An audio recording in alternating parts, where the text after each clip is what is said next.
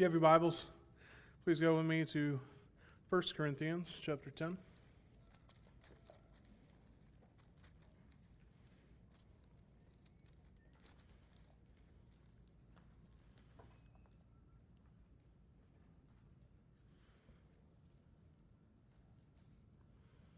to pray for us first this morning from the Valley of Vision.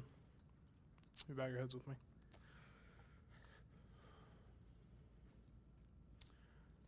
Father, thou art the blessed God, happy in thyself, source of happiness in thy creatures, my maker, my benefactor, my proprietor, my upholder. You have produced and sustained me, supported and indulged me, saved and kept me. You are in every situation able to meet my needs and my miseries. May I live by you, live for you, never be satisfied with my Christian progress, but as I resemble Christ. And may conformity to his principles, his temper, and his conduct grow hourly in my life. Let your unexampled love constrain me into holy obedience and render my duty my delight. If others deem my faith folly, my meekness infirmity, my zeal madness, my hope delusion, my actions hypocrisy, then may I rejoice to suffer for your name. Keep me walking steadfastly towards the country of everlasting delights that paradise land which is my true inheritance. Support me by the strength of heaven that I may never turn back or desire false pleasures that will disappear into nothing. As I pursue my heavenly journey by your grace, let me be known as a man with no aim but that of a burning desire for you and the good and salvation of my fellow men. Amen. Question for you today is when is the last time that you felt truly rested? When's the last time that you felt truly rested? We are in the season of vacation right now. I've already been able to take like one and a half, uh, and it's been really delightful. And most of us, I think, look forward to vacation oftentimes as a time to rest and get away and rest. In fact, I think most often you hear people using the word rest as a verb, something I need to go and do. I just need to rest and relax. But I find that with myself and what I see in our church is that it's hardly ever a state of being. I am at rest. It's always something that we have to go and do. We have to do rest. How do you do that? How's it restful if it's something that you're doing? The reason we talk about rest is because, as we remember from our first week, the goal of creation was rest. And we know from that, and then what we'll hear in several weeks when we get to our last kingdom, that rest is what heaven is. If rest is the goal, then, then what should we be about now?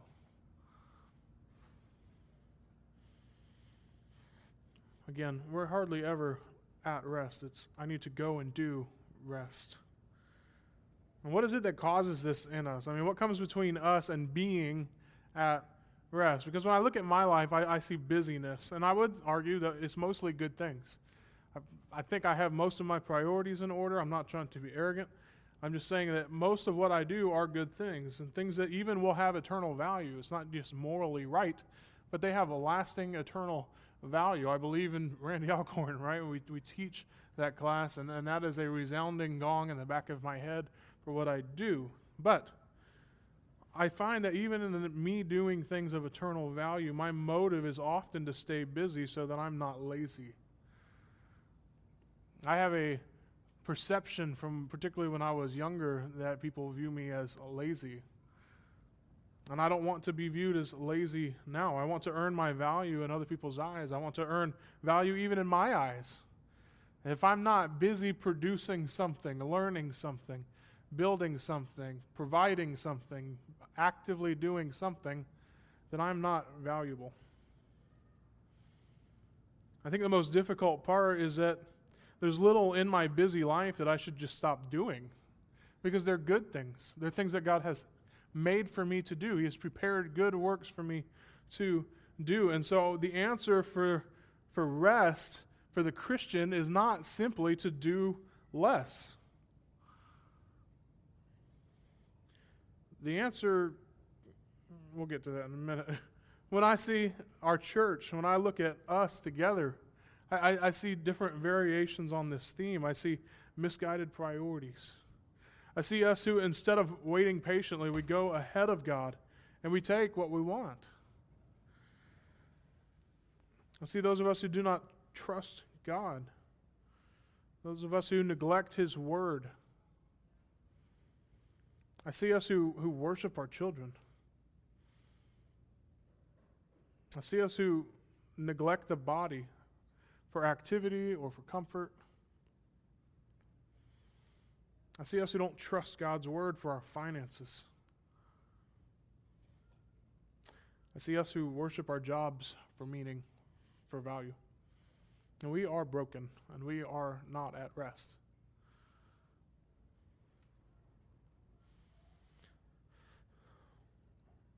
In brokenness, and even not being at rest, the good things of God are here. They are present. They are in mine and in your possession, and yet somehow we are still not at rest. How is it that we have the things of God and God Himself as believers in the New Testament church age with the Holy Spirit indwelling us, and we are not at rest? How does that happen? How can we be a people at rest? The big idea for today, if I want you to walk away with anything, is this rest is found only in the one that we can trust. Rest is found only in the one we can trust.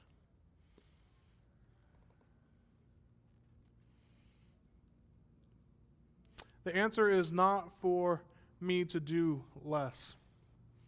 Yes, I should, as a faithful husband, father, and pastor, make sure that I'm constantly checking my priorities.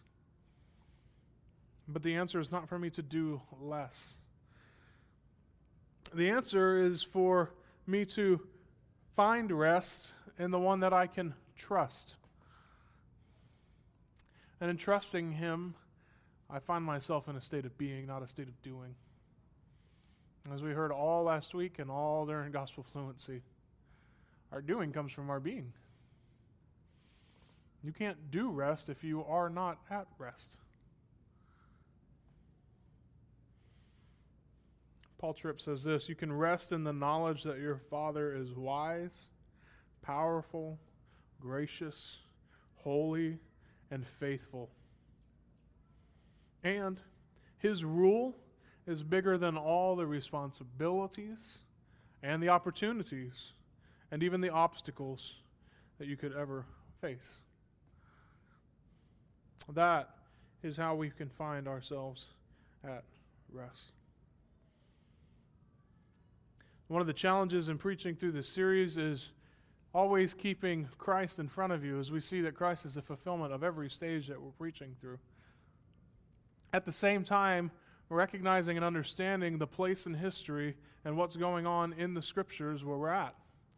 Now, this is, I think, most difficult in last week and this week. So, having moved through the pattern and the fall and then into the promised kingdom, we saw with Abraham and the promise that was to come of a creation redeemed and at rest. And then we enter into the actual ongoing activity of human nature. And so from last week through today, why are we why does this take 2 weeks to cover the partial kingdom? It's just a massive component of the scriptures. We're going from uh, roughly Genesis 15 all the way through the end of 2 Kings. That's a lot of ground to cover, and more importantly, that's a lot of history to cover. And I think for our purposes today, as we look at what this means for us, that's a lot of generations to cover. And we see generations come and go, come and go, come and go. And what we see in every single one of those is some sort of pattern. And so it's important for us to follow and understand these patterns. I mean, just in the partial kingdom, it took a whole week to speak to the biblical theme here of just being the people of God. And the way, again, that we understand God's kingdom is God's people in God's place under God's rule and blessing. If you are not God's people and you are not in God's place and you are not under God's rule, then you are under curse, which we'll be talking about some today. But the concept of God's people alone is just an enormous like rope chain. It's huge, running through the scriptures, and specifically in this section of the Old Testament. I mean, these people, as Matt said last week, were orphans. There was no hope in this world. And what do we find them doing? Always grasping for hope in it. They had no hope, but they always kept looking. I just watched The Dark Knight Rises again. So, yeah. Um, let you know a secret there. Uh, just watched The Dark Knight Rises again. And when Bane, if I know you've all seen it, so I'm just going to run with this. When Bane drops Batman off in prison, he doesn't want him to die immediately. He doesn't want him to to be just put away. What he wants him to have is a shred of hope, right? A shred of hope. A shred of hope is all we need to keep going, and it tortures us even more. And that's what's happening here with the people of God is they have no hope. They were dead. They are dead. They are in slavery. There's no hope. And yet they always grasp and look for more hope. And so, for our purposes, if we want to understand what does the partial kingdom mean for us today, yes, we're going to look at Christ in the scriptures. Yes, we want to see the redemption of these things and their consummation. But so that by the time we get to the consummation, you're like, I've heard all this already. I know it. We've been looking at it. Well, for us today, we need 1 Corinthians 10 to understand our passage today. Starting in verse 1, it says this For I do not want you to be unaware, brothers, that our fathers were all baptized, I'm sorry, we're all under the cloud and all passed through the sea, and all were baptized into Moses in the cloud and in the sea. And all ate the same spiritual food, and all drank the same spiritual drink. For they drank from the spiritual rock that followed them, and the rock was who? Christ. Nevertheless, with most of them, God was not pleased, and they were overthrown in the wilderness. The word for overthrown has this tendency of a catastrophe. The picture that he's painting is the bodies were literally strewn throughout the wilderness. An entire generation died in the wilderness and the desert. They were overthrown. Why? Now, these things took place as examples for us. Verse 6. That we might not desire evil as they did. And so what? Verse 7 Do not be idolaters, as some of them were. As it is written, the people sat down to eat and drink and rose up to play. And we must not indulge in sexual immorality as some of them did. And 23,000 fell in a single day. We must not put Christ to the test. Christ to the test. This is in the Old Testament he's referring to. As some of them did and were destroyed by serpents, nor grumble as some of them did and were destroyed by the destroyer. Verse 11 Now these things happened to them as an example but they were written down for what? For our instruction. On whom the end of the ages has come. Therefore, let anyone who thinks that he stands take heed lest he fall. Now, for some reason, we don't remember any of that passage. This is the only one that we remember. No temptation has overtaken you that is not common to man. God is faithful, and he will not let you be tempted beyond your ability. But with the temptation, he will also provide the way of escape, that you may be able to endure it. And how do we learn that lesson? The previous 12 verses. Don't grumble. Don't desire evil. Don't be idolaters. Don't indulge in sexual immorality.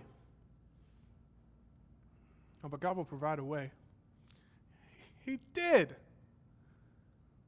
Stop trying to create new things because what's the solution? Therefore, what's the therefore, therefore? My beloved, flee from idolatry. So, for us today, if we're going to understand this aspect of the partial kingdom, we've seen the people of God, and we have to see that continue to play out today. And we're primarily going to be talking about the place and then tagging on some more rules, just like he did last week with the law. Because there's really four snapshots of time in this specific timeline. I don't want you to get lost. I want to try to set up where we're going for you. There are tons of subpoints in all this that me as a teacher wants to just like hammer all these. The first time I preached this, I think I read like three pages of scripture, and that was my sermon. Um, there's lots I want to say here. And so I tried my best to boil it down to four little hangers of snapshots of what's going on in the partial kingdom. And so we're going to step back into last week with Matt. And first of all, we saw the multiplication and slavery in Egypt, right? Joseph goes down to Egypt due to the famine, and we see the Israelites multiply and be placed into slavery ultimately. Then we see the Exodus and Sinai event the leaving and the giving of the law, right? That's your second snapshot. Then we have the glory that we're going to see today of Israel, particularly under the rule of David and Solomon. And then finally, we're going to see the kingdom dismantled and heading into exile. And that exile is where we'll pick up next week with the prophesied kingdom. And so today, what we're going to do is try to marry together this idea of 1 Corinthians 10 with these different snapshots of where the Israelites are. And to do that, we first of all see the people of God. I just want to refresh our minds very quickly on the people of God from last week. We're told to quit trying to be God's people. Only God can make a people for himself. He calls Abraham his own. Then he calls his Israelites. And he makes them a people by drawing them out of Egypt, by being their God, giving them the law, and creating a people for himself in Exodus and in the Sinai. And then we're going to see him turn them into the greatest nation on earth, particularly under the rule of Solomon as a kingdom of people in their land. But then we're going to see again that they are dismantled. And so he's making a people for himself. But even as we're going to see this week, as they fall apart, they're still his people. They're still his people. Why is that important? Because salvation, this being a people of God, as he said last week, is not because of works. Salvation is because of him who calls. I mean, this has huge implications for how we respond to God's rule. Because God is protecting his covenant promises. He covenanted with Abraham, saying, You will be my people. I will make you as numerous as the stars in the sky and the sand on the shore. And even as they grow, and even as they fall, whether in slavery or in exile, he maintains his covenant promises. We're also told that God will make himself a people as one dies in the place of another. And we see in several different snapshots that are presented that it comes through his beautiful and glorious exclusive work in salvation, and it's by substitution. Whether it's Isaac on the altar, whether it's the lamb on the doorpost in Egypt, it's by substitution, whether it's in the tabernacle with the Levites. And the thing is, is we still think that we have to get all the pieces of our lives back together before we run to God. The answers he gave for why we do that is because we think that God saves by something other than substitution. I think that I can find rest by something other than substitution. I think that I can find value by something other than substitution.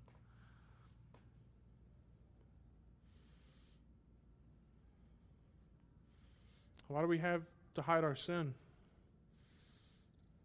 We think that we can when we try to justify it, when we're slow to call it sin when repentance is infrequent. We are the people of God. Done. By what? By grace.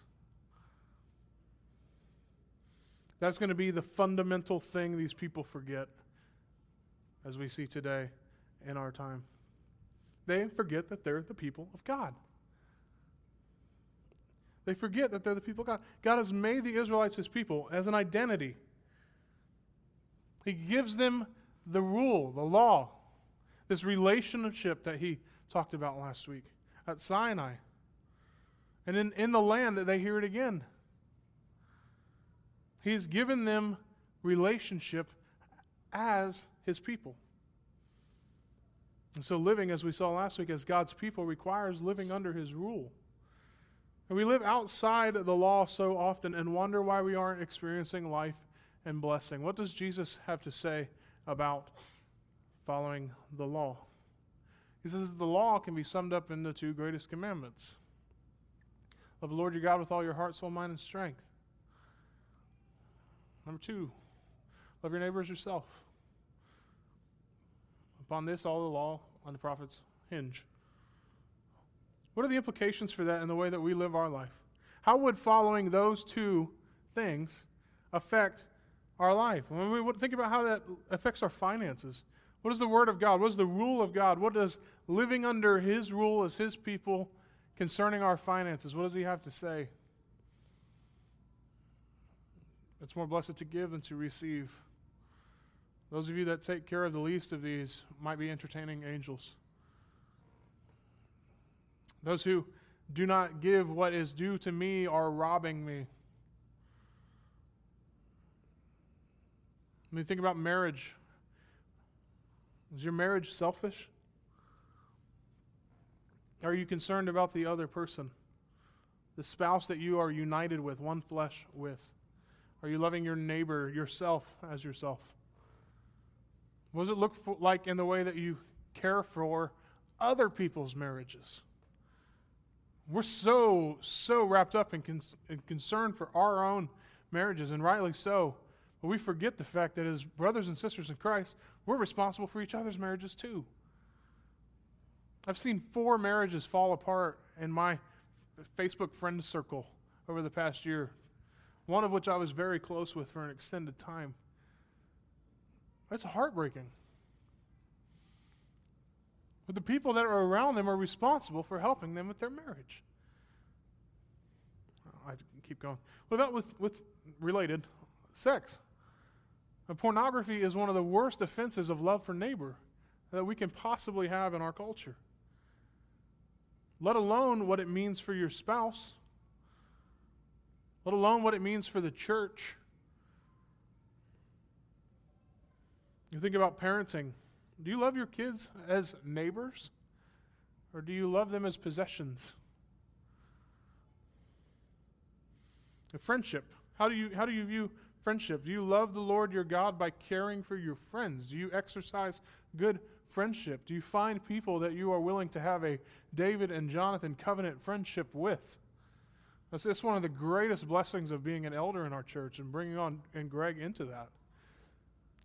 There's good friendship there. We love our neighbor as we love ourselves. We don't expect things of them that we're not willing to do ourselves. Our expectations are in check. We have a common mission, a unity in that. Well, and at work, is your job just provision, or are you about care for your neighbor, about bringing the gospel to the place that is dark? You see, all of this is not just stuff that we try to do, it's a matter of being.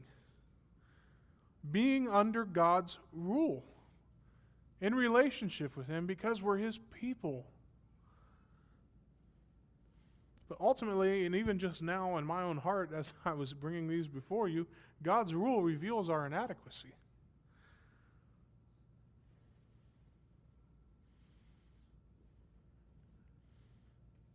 The law was never intended to be the means by which anyone gets right with God. I'm quoting Matt all over the place right now. They're already his people by his grace through faith before the law, before Sinai. Before he gave them the law, they were his people. That, that's an incredible point for us to register. Because we take the law and use that to try to be his people. But their response is obedience as a response to salvation, not for salvation. It's how we enjoy blessing in the covenant people of God. And God's rule reveals the heart of God. So, all this is, is fantastic, right?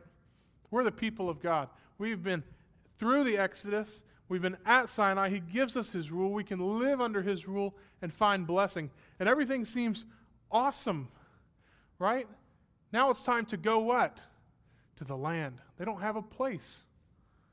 They're God's people under God's rule. They don't have a place. What is God's place? God's place is the place of rest and trust. God's place is the place of rest and trust. You see, once the law had been given and the tabernacle established, God's presence with them, and the Israelites were God's people, under God's rule, enjoying the blessing that came from his presence with them. But they were a people without a land. And so we find ourselves in Numbers. And what do we find in Numbers? We find success, people ready to go from the mountain to the land. We're his people. We have his rule. He is tabernacle with us. Let's go. What do we find? No, we don't find that. We find that the people set out and God marches out in front of them in a pillar of cloud and fire, and everything goes wrong. A march that should have taken just a few months to get to the Jordan and cross into the land takes 40 years. And GPS was recalculating for a long time. Why? The people grumbled. They grumbled. They just left the mountain. They saw the manifest presence of God. And they grumbled. Ultimately, when they do get to the land, to the Jordan, they're convinced that they will be destroyed. They get to the land, the spies go in, and they are convinced that they will be destroyed. And what do they say? We'd be better off back in Egypt. We'd be better off back in Egypt. Their response shows not just only a terrible ingratitude, but also unbelief. Unbelief. These are the same sins of Eve. What does Eve do with the fruit? We're not even allowed to touch it. No, he said, don't eat. We're not even allowed to touch it. Makes God's rules worse. And gratitude for what he's given them. Horse blinders only on the forbidden fruit, forgetting all the provision God has given them, forgetting everything that he's provided. Ingratitude, but also unbelief. Surely you will not die. Don't believe his words. The Israelites corporately manifest the same sins of Eve. And despite all the evidence of God's power that they had seen when he delivered them from Egypt, the people will not trust him. God forbid we find ourselves in a seat where, God, if you would give me a sign, I will trust you. Jesus says that the people see signs and they still don't believe. Our faith doesn't come from sight, it doesn't come from signs, it comes from trusting the word. God said, Go, I am with you. They said, No, you're not. And so, how does God respond? God responds by judging them. As we saw in 1 Corinthians 10 6.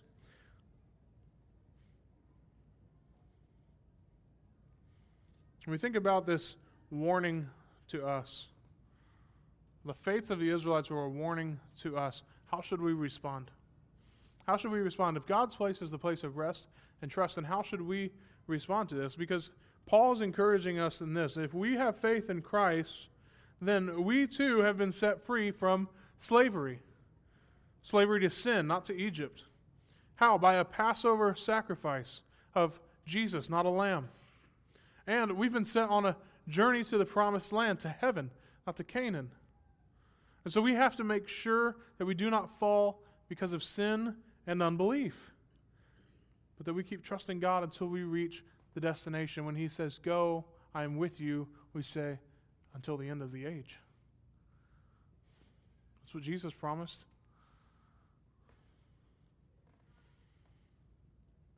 I want to speak very quickly to the corporate nature of the judgment and then of our church journey together. And notice that when we look at 1 Corinthians 10, he said he was not pleased with most of them. Hashtag understatement, right? All but two. All but two. An entire generation. You can go through numbers and find up what the numbers are. All of them but two did not enter the promised land, including Moses. There's a corporate nature that I don't think that we can avoid when we think about persevering together. Similar to the same way that we need to be watching each other's marriages, caring for each other's children, investigating each other's jobs, caring for each other's friendships. There's a corporate punishment multitudes of times for the Israelites, whether it's the snakes in the wilderness, to the punishments of pestilence, to the loss of a generation. I think there are times in the church's history where we have lost generations. Not all but two. But a great deal of people are in darkness because we have not cared well for each other. We must be a church that cares for each other. We have to, as uh, Paul will say, I believe, keep in step with the Spirit together. Our perseverance is not based on any one of us. Caleb and Joshua were just fine. Let's do it. Let's go. We can do it. And if it were just up to them, they would. They should have trusted God and God through the leaders that they they they had picked. And they would not have lost an entire generation.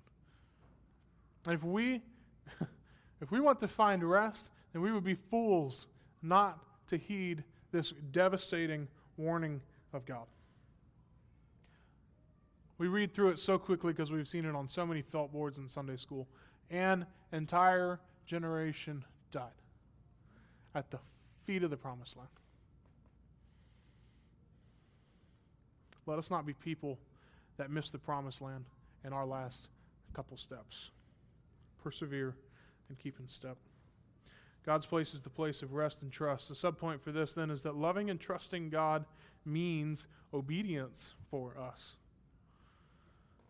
Loving and trusting God means obedience for us. So we go through Numbers and we see Deuteronomy, and Deuteronomy is at the very brink of the land at the river Jordan. Moses' final speech is addressed to the new generation.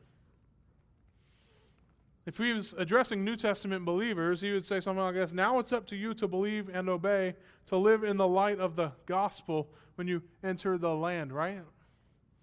What did gospel mean for them there? In Deuteronomy 7 6 uh, and 10, 12 through 13, I have these things. You can get these from me later or on Renovate Us.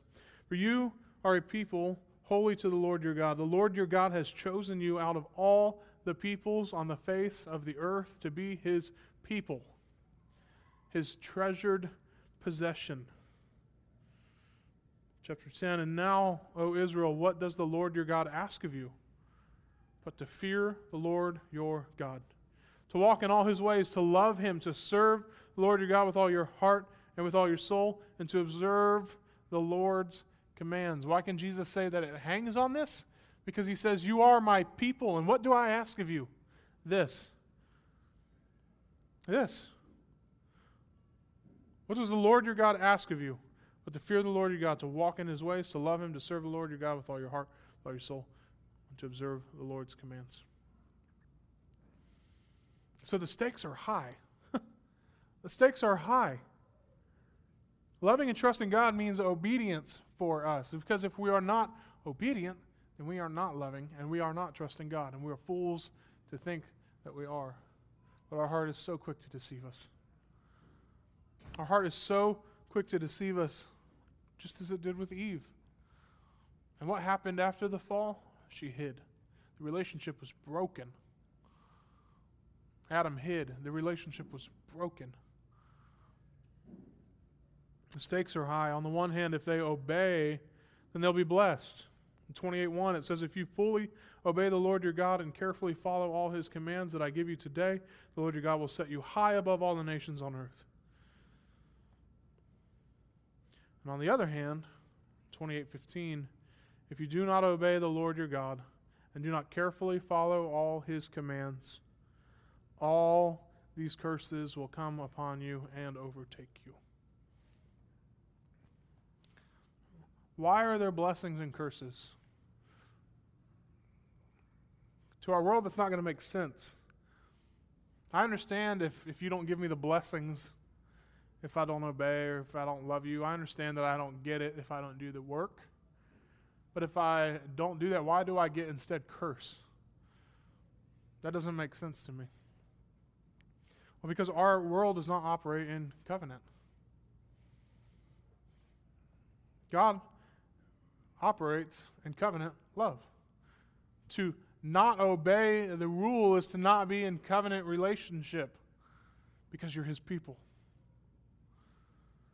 To obey the covenant is to be under his rule because you're his people.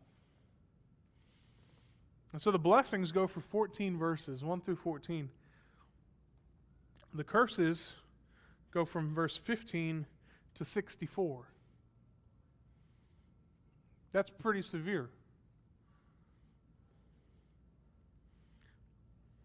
How many of us have read that? This is a pretty important paragraph, eight paragraphs or whatever it is, for believers if we want to understand what covenant relationship looks like, covenant responsibility looks like. This is the warning of Moses at the end of his life to all the Israelites. Because this list that follows is awful, and it should fill them and us with dread the dangers of disobeying God. Especially if Paul tells us in 1 Corinthians 10 that this is an example for us. Because this curse list culminates in a promise that God will evict them from the promised land.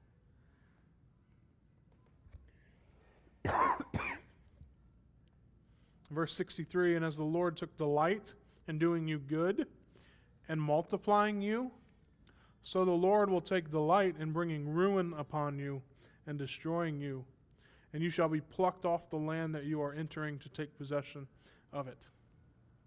It closes with this horrifying verse.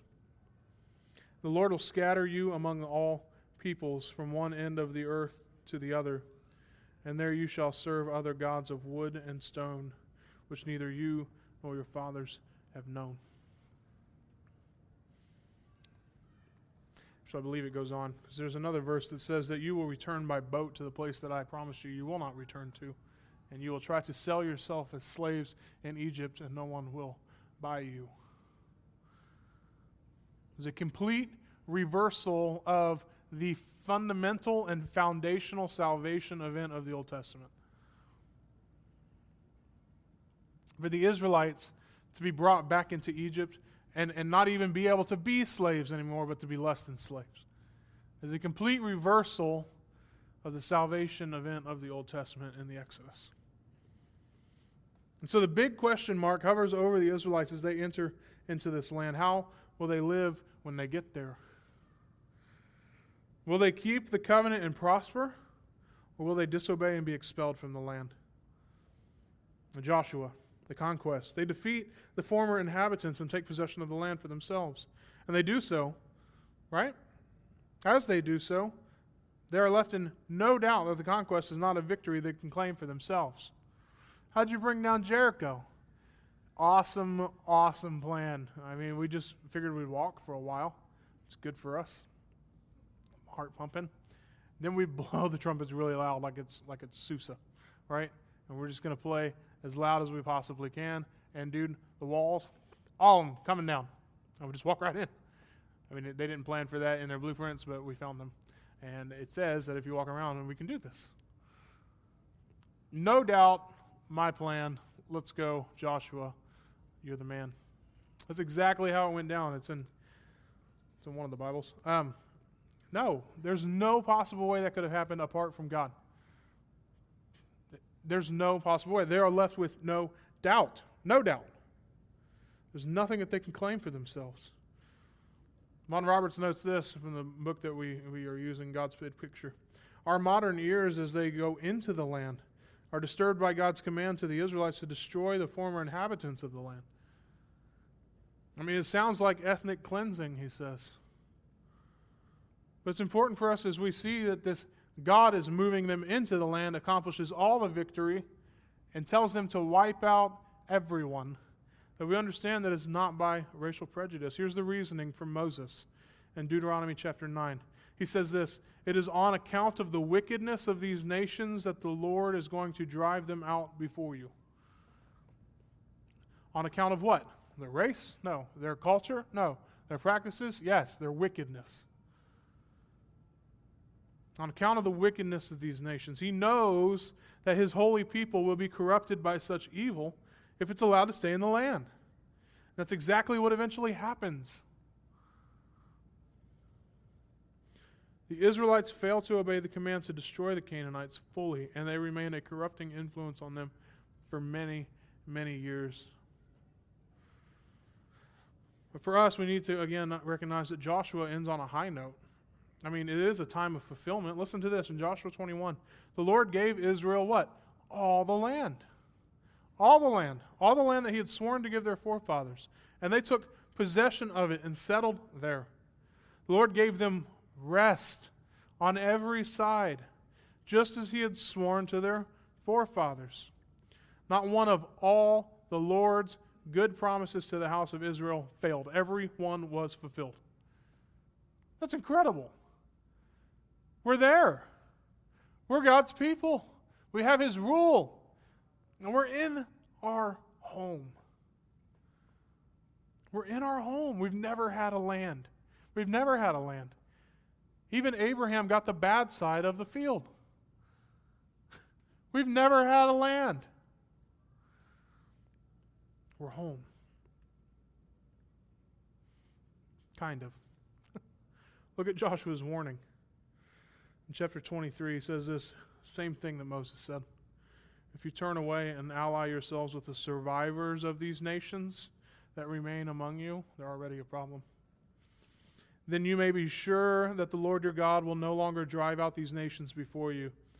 Listen to this. Instead, they will become snares and traps for you until you perish from this good land which the Lord your God has given you.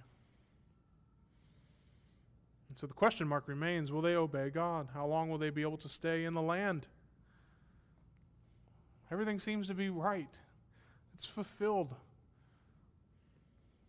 We're in God's place. We're His people. We have His rule. We're in relationship with Him, and we find blessing in that. but we allowed some things to remain. But we can handle them. That is the resounding gong I hear in pastoral ministry. I know that's not great, but I can handle it. I know this is this shouldn't be really in my life, but I, I see it. I know it's there. I'm good. I understand. I'm, I'm fighting that. Get rid of it. Get rid of it. Drive it from the land. You cannot handle it, it will corrupt you. Your marching orders are clear. Get rid of it. Loving and trusting God means obedience for us, not hanging on to aspects of the old flesh. Just because it's there, just because it's tied to me and I can't get rid of it, doesn't mean that I embrace it. We get rid of it. If we want to find rest, then we must love and trust God, and that means obedience if we want blessing. Else, we get curse. So, we're in the land. All of the promises have been fulfilled. Catch that again. All of them. Not one of all the promises, the Lord's good promises to the house of Israel failed. Every one was fulfilled. That's why we call it the partial kingdom, right? How is this partially fulfilled then? Because it's not forever, is it? Because the promised kingdom is a forever kingdom. Let's go look at another component of this God's rule, God's king. If we want to talk about loving and trusting God and how it means obedience for us, we find that it's enforced by something. God's rule is enforced by something, God's king. I mean, why are we talking about a king? Well, in Genesis 3:15, he says this, "He will crush your head." That's important. There are two like surprising things that happen in Genesis uh, 1 through 3 that I think we move past too quickly. One, Eve eats the fruit. What should be the next thing? What were we told would happen? And Eve died. They buried her in the Garden of Eden under another tree, right? That's not what happens. So the death that was promised was a different death, right? That should surprise us if we're decent readers of literature. What he said hap- would happen did not, right? Here's the next thing the serpent crusher. Why is he talking about a, a serpent crusher? We need to find out who this guy is. I want back in the garden. There are flaming sword angels with lightsabers there, not letting me back in. This serpent crusher will let me back in. Where's the serpent crusher? They've not talked about him. They've not talked about him. We are in Joshua, heading into Judges. Where's the serpent crusher? Genesis 49:10. The scepter will not depart from Judah. Wait, what? Nor the ruler's staff from between his feet? This is in Genesis 49. Why are we talking about kings? Until he comes to whom it will belong, and the obedience of the nations is his ruling the nations? Deuteronomy 28 36, the Lord will bring you and your king, whom you've set over you, to a nation that neither, we read that earlier.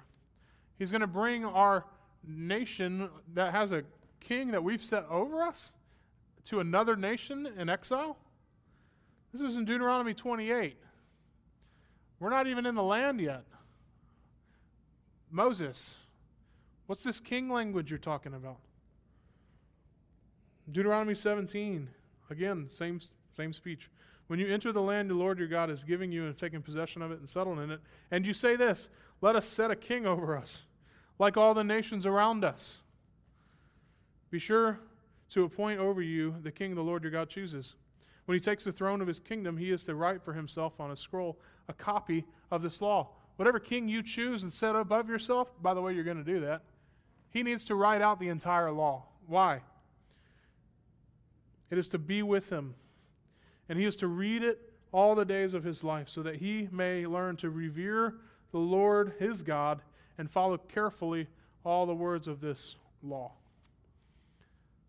This is not a surprise if we've been reading Scripture well. There's a king. We're going to have a king. We were always meant to have a king. But the king was not to be an authority separate from God. Instead, he would rule under God, submitting to him and his law. He may learn to revere the Lord his God and follow carefully all the words of this law. See, the promise of a king is really a subset of the promise of God's rule and blessing. God rules in his kingdom by means of a king.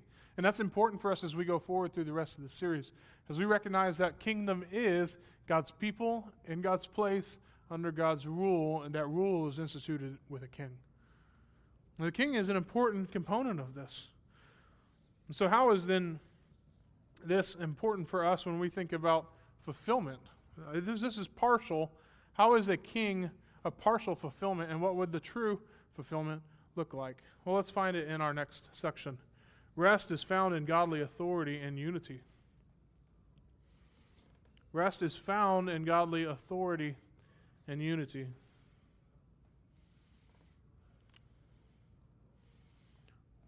Let's see what this kingship issue looks like for them. And we'll see how it affects us. Because 1 Corinthians 10, this is for us, right? Judges, a cycle of sin and grace. And see, the story of the Israelites in the promised land and in the years after the death of Joshua, it makes for really depressing reading, as Vaughan Robert said. Again, hashtag understatement. Really depressing reading. The people don't do anything right for the most part. The people do not heed the warnings of Moses. They do not heed the warnings of Joshua. And it's not, again, that they just don't obey, but instead they rebel. We have to understand that it is rebellion to not obey. That should change the way that we view our lives. We don't just fail to obey, we rebel. That's different than just messing up. We rebel. What does the cycle look like? Hmm, hopefully, you've heard this before from our um, surveys and other things, but the cycle is this through, two Judges multiple times. The Israelites turn from God to serve other gods. How does God respond? He judges them, and He allows them to be defeated by their enemies. Then they cry out to the Lord for help, and He responds by raising up a judge or a ruler. Then these judges defeat the enemies in the power of God's Spirit and restore peace to the land, but it never lasts for long. And the people soon turn away from God again, and the cycle is repeated every generation. Or have we seen generation issues like that before? If you want to see a little vignette of that, go to Judges 3 and begin in verse 7 through 12. You'll see exactly that cycle in story form. I don't have time for it today. But look at this generational cycle. What was the plan for the generational cycle? Deuteronomy 6 You will tell your children these things that I've commanded you. You will help them learn to love and obey. You will do it as you walk, as you lay, as you go by the way, as you do everything you will teach the next generation. That's not happening here. Every generation has a different cycle. And so the natural question we should ask if we're good readers of Scripture is that why should God bother to save the Israelites after their continued disobedience?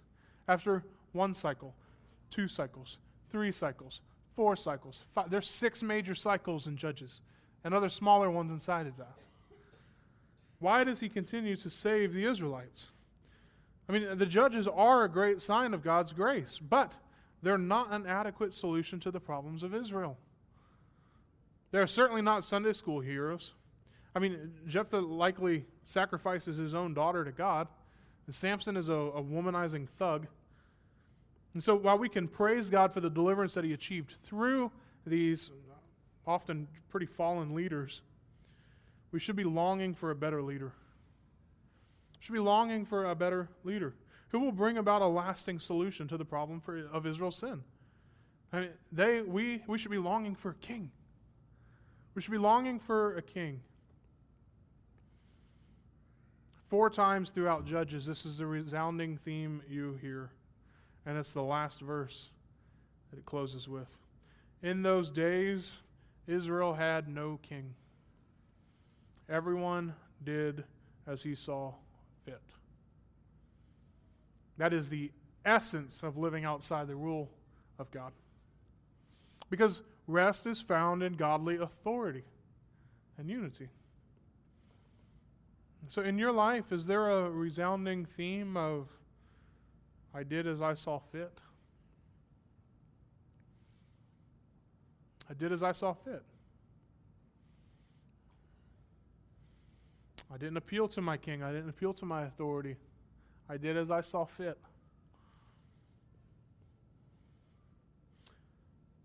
Never the, mind the fact that the heart is incredibly deceptive, it's deceitful, desperately wicked. But I, I just do as I see fit. Do you have a king? Do you submit to your authority? Or do you do as you see fit? Loving God, the greatest commandment, and loving your neighbor as yourself. You can't do as you see fit. It doesn't work. Doing as you see fit is self serving. And we miss the entire point of the law, the entire point of the rule of God. So Israel had no king. How do we get a king? In 1 Samuel, Samuel is known as the greatest judge of the judges to rule Israel. But as he is older, he appoints his sons, and they do a horrible job. And so the elders of Israel demand that he appoint a king to rule them. In 1 Samuel 8 5, you have these awful words such as all the other nations have. God's not angry with them for their request to have a king. They should be looking for a king. We should desire to have a king. He's upset not because they want a king, but because of their motivation in asking for one. They want a king instead of God. Why? Because their desire is to be like the other nations. They don't want a king under God, they want a king instead of God. They're rejecting God's kingship over them. And that's the thing that made them unique. They're his people. They want a monarchy instead of a theocracy. And so, despite their sinfulness, God gives them a king. And Saul is anointed as king, even though he was hiding in the baggage when it was time. The people are not blessed during his reign. Why? I, I, this is not a difficult sermon. Blessings and curses by living under the rule or not the people are not blessed because Saul persistently disobeys God. For Samuel 15 23, because you have rejected the word of the Lord. What was the king supposed to do? When they became king, they were supposed to sit down and write out their own copy of the law so that they might what? Read from it every day and learn to fear the Lord and trust his commands. And what does Saul do? Because you've rejected the word of the Lord, he has rejected you as king. And so the focus is now on David, who's already been anointed as Saul's heir. And just as Jesus is to discover many years later, being the Lord's anointed one does not guarantee a smooth passage through life. Saul is jealous of David and tries to kill him. And so we enter into 2 Samuel and we see the reign of David. David follows the rules of God. David, of course, has Bathsheba and, and many other sins. Obviously, that one is pretty bad. There are others. David is a fallen man, but he's still a man after God's own heart. He follows the rule of God. He moves, uh, or maintains at least the Jerusalem as capital, establishes that in, in the extreme, and peace is secured in the land. If you read more on the kingship of Israel, peace is supposed to be one of the major markers of rightful kingship for Israel. And he finds peace. Peace is secured. The ark, symbolizing God's presence and rule, is brought into the city of God.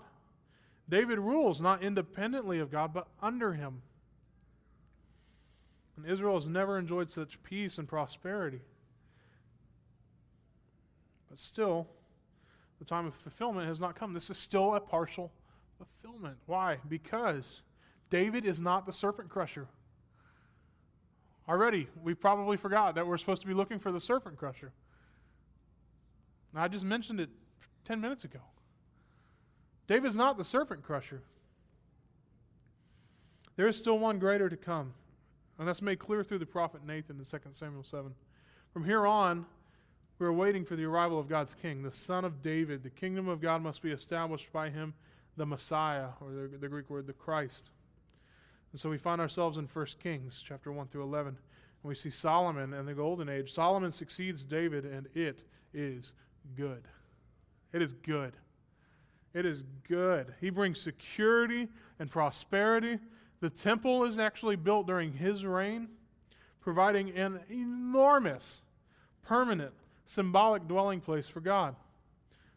The nation has never had it so good. I mean, we have reached the pinnacle of the Old Testament in 1 Kings 1 through 11. It looks like the promises of God have been fulfilled.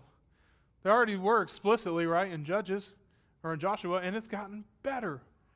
This has got to be it. We have got to be there.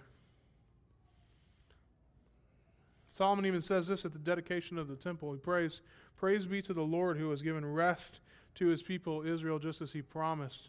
Not one word has failed of all the good promises he gave through his servant Moses. 1 Kings 8.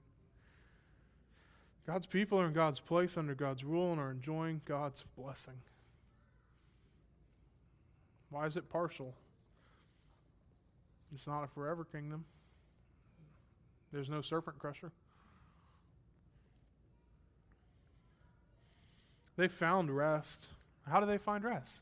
Under godly authority, under unity together. Guys, what does rest look like for us? Find rest under godly authority and unity. As one of your authorities, we want your good. We want your good. Occasionally we're selfishly motivated, but we still want your good even in that. I confess that. We want your good. We care for you. You'll find rest. Even when we're wrong, you're trusting the Father, not us. The Father will take care of you under your authority in this place. You're a person under authority at work. And even when your boss is wrong, even when he mistreats you, your trust is not in him, it's in God. You will find rest even in mistreatment. You're a person under authority at home. Students, even when your parents don't do it right, and speaking as a parent, we don't do it right. Your trust is not in us, it's in God. You'll find rest. The church is in unity. We're not united in each other, we're united in our King. We have a king. A king, as we see in Ephesians chapter 1, has everything placed under his feet. He's the great king. He's the serpent crusher. He is the one who is sovereign over all. He's, in fact, the, people, the one that called you to be his people. He's the one that brought you to life when you were not just struggling in the water, reaching for a life raft, but you were dead at the bottom of the lake. He cares for you. And He's united us with Him and united us together in Him. That's our King. That's our rest. That's our value. Whatever it is that you struggle with that keeps you from rest, He is it. And too often we settle for the partial. If you ask any of these people in Israel at this time, you want to stay here? The answer is going to be yes. This is as good as it gets. And that's what we say. You want to stay here? Yeah, this is as good as it gets. And we forget that there's a promised land to come, a king that will rule over everything. Reminds me this partial fulfillment. I really want to hammer that part home. That's where we are. We're happy where we're at. And we have entirely too low expectations of our relationship with God and with our relationship with each other. One of the most heartbreaking aspects of pastoring for me, and then also just my spiritual journey, because I see it's just mirrors, mirrors as I walk with you and you walk with me. I, I see myself in you. The parable of the seed, not a main point of the of the text. The main point of the text is how the gospel, the seed, is received, right? But at the end of the parable, it talks about the good soil. When the gospel, when the seed lands in the good soil and it brings forth a harvest, that's the point, it brings forth a harvest, right? But there's an implication to that too. Some a hundredfold return, some 60, and some 30. In the main story, the 30 is still saved, just as saved as the 60 as the 100. But most of us are, I think, all too happy to remain in the 30% return of the field because we're happy there. We're partially fulfilled. We could have a 100 if we trusted God. If we walked closer with Him, if we found rest in Him rather than in trying to find our own value. When I try to find my value in what I do, I'm experiencing 30% of the grace, as it were, of God. You can take this, par- this analogy too far. You want to experience the full grace of God? Trust. Find rest in Him. Don't be satisfied with the partial fulfillment because it won't last. In 1 Kings 12 through the end of 2 Kings, we see disobedience, division, and decline. For David's sake, God delays his judgment until after Solomon dies. But then he causes he causes civil war to break out, and the kingdom begins to disintegrate. The kingdom proves not to be eternal. It's dismantled. See, there's very little evidence that they are God's people. They're not in God's place, and they ultimately find themselves in exile. And they face the curse of God's judgment rather than his blessing. One of the bright parts of the decline of Israel is when the king of Judah, I believe, accidentally finds a copy of the word of the God in the temple and goes, "We should do this." And he brings about reform, and that's one of the like the shining moments. But then it, it still dies. The king accidentally finds a copy. The king was supposed to have his own copy. That's one of the bright spots. That's where the partial fulfillment ultimately goes. You see, God has warned them. It's as if the falls happened all over again. God warned them before they entered the promised land that they would be evicted if they did not obey Him. But they rejected His rule, and as a result, they're banished from His presence. God's work among the Israelites was never intended to be the final fulfillment of the gospel promises. The partial kingdom was glorious. There's a great multitude of people that want to get back to that time even now. It was glorious. But it was just a shadow of the perfect kingdom that God will establish through Jesus Christ. Don't be satisfied in the partial fulfillment, guys. It points beyond itself to Him. It's just a model, it's just a 116th representation of the real thing that you can build with glue but it will fall apart. It doesn't even work, it just looks like it. It points beyond itself to the real thing. Yes, it was great for the Israelites to be rescued from slavery to the Egyptians, but that rescue is just a pale shadow of the perfect redemption achieved by Jesus on the cross. Yes, it was wonderful for the Israelites to have God's presence in their midst, in the tabernacle, and even more in the temple. But those structures were just shadows of the one in whom the presence of God was made perfectly manifest. John tells us that the Word became flesh and made his dwelling. He tabernacled among us. And yes, David and Solomon were great kings, but Jesus is far greater. See, the prophets are going to go on to stress that the decline of Israel and Judah were not out of God's control. He is at work dismantling this model because of the sin of his people. But it's not the end. God is never going to rebuild the model again. What he's going to do and has done is establish the real thing in and through Jesus. We're going to see the cries for that next week on the prophesied kingdom.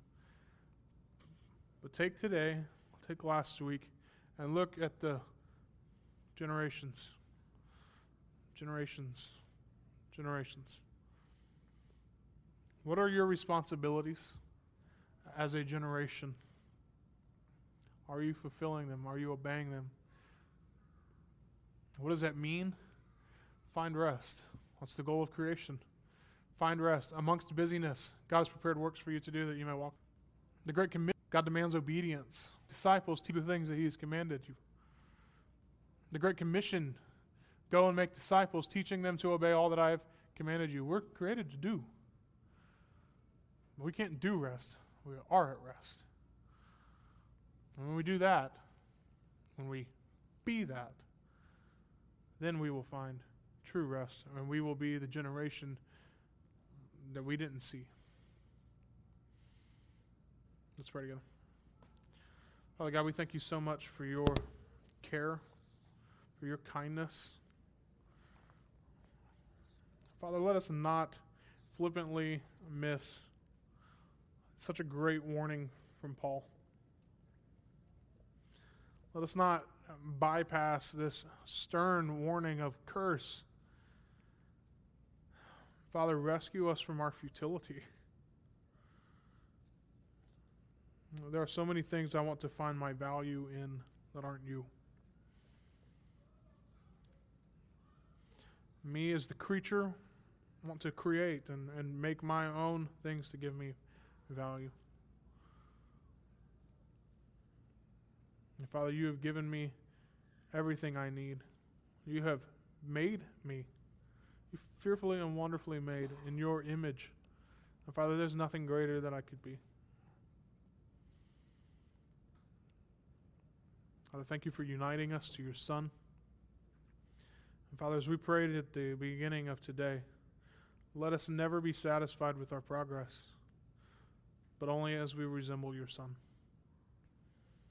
Father, mold us into conformity with your principles and your conduct.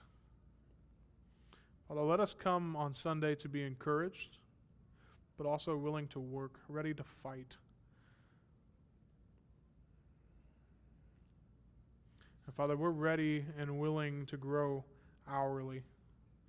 Father, wake us up from our tendency to grow by season and not to, with vigor, chase after you.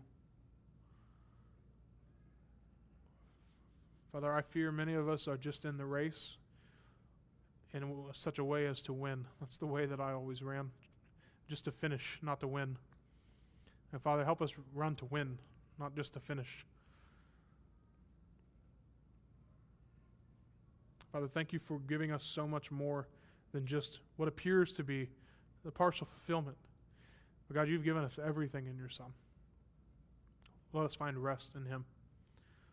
Let us be at rest in him. I pray this in Jesus' name. Amen.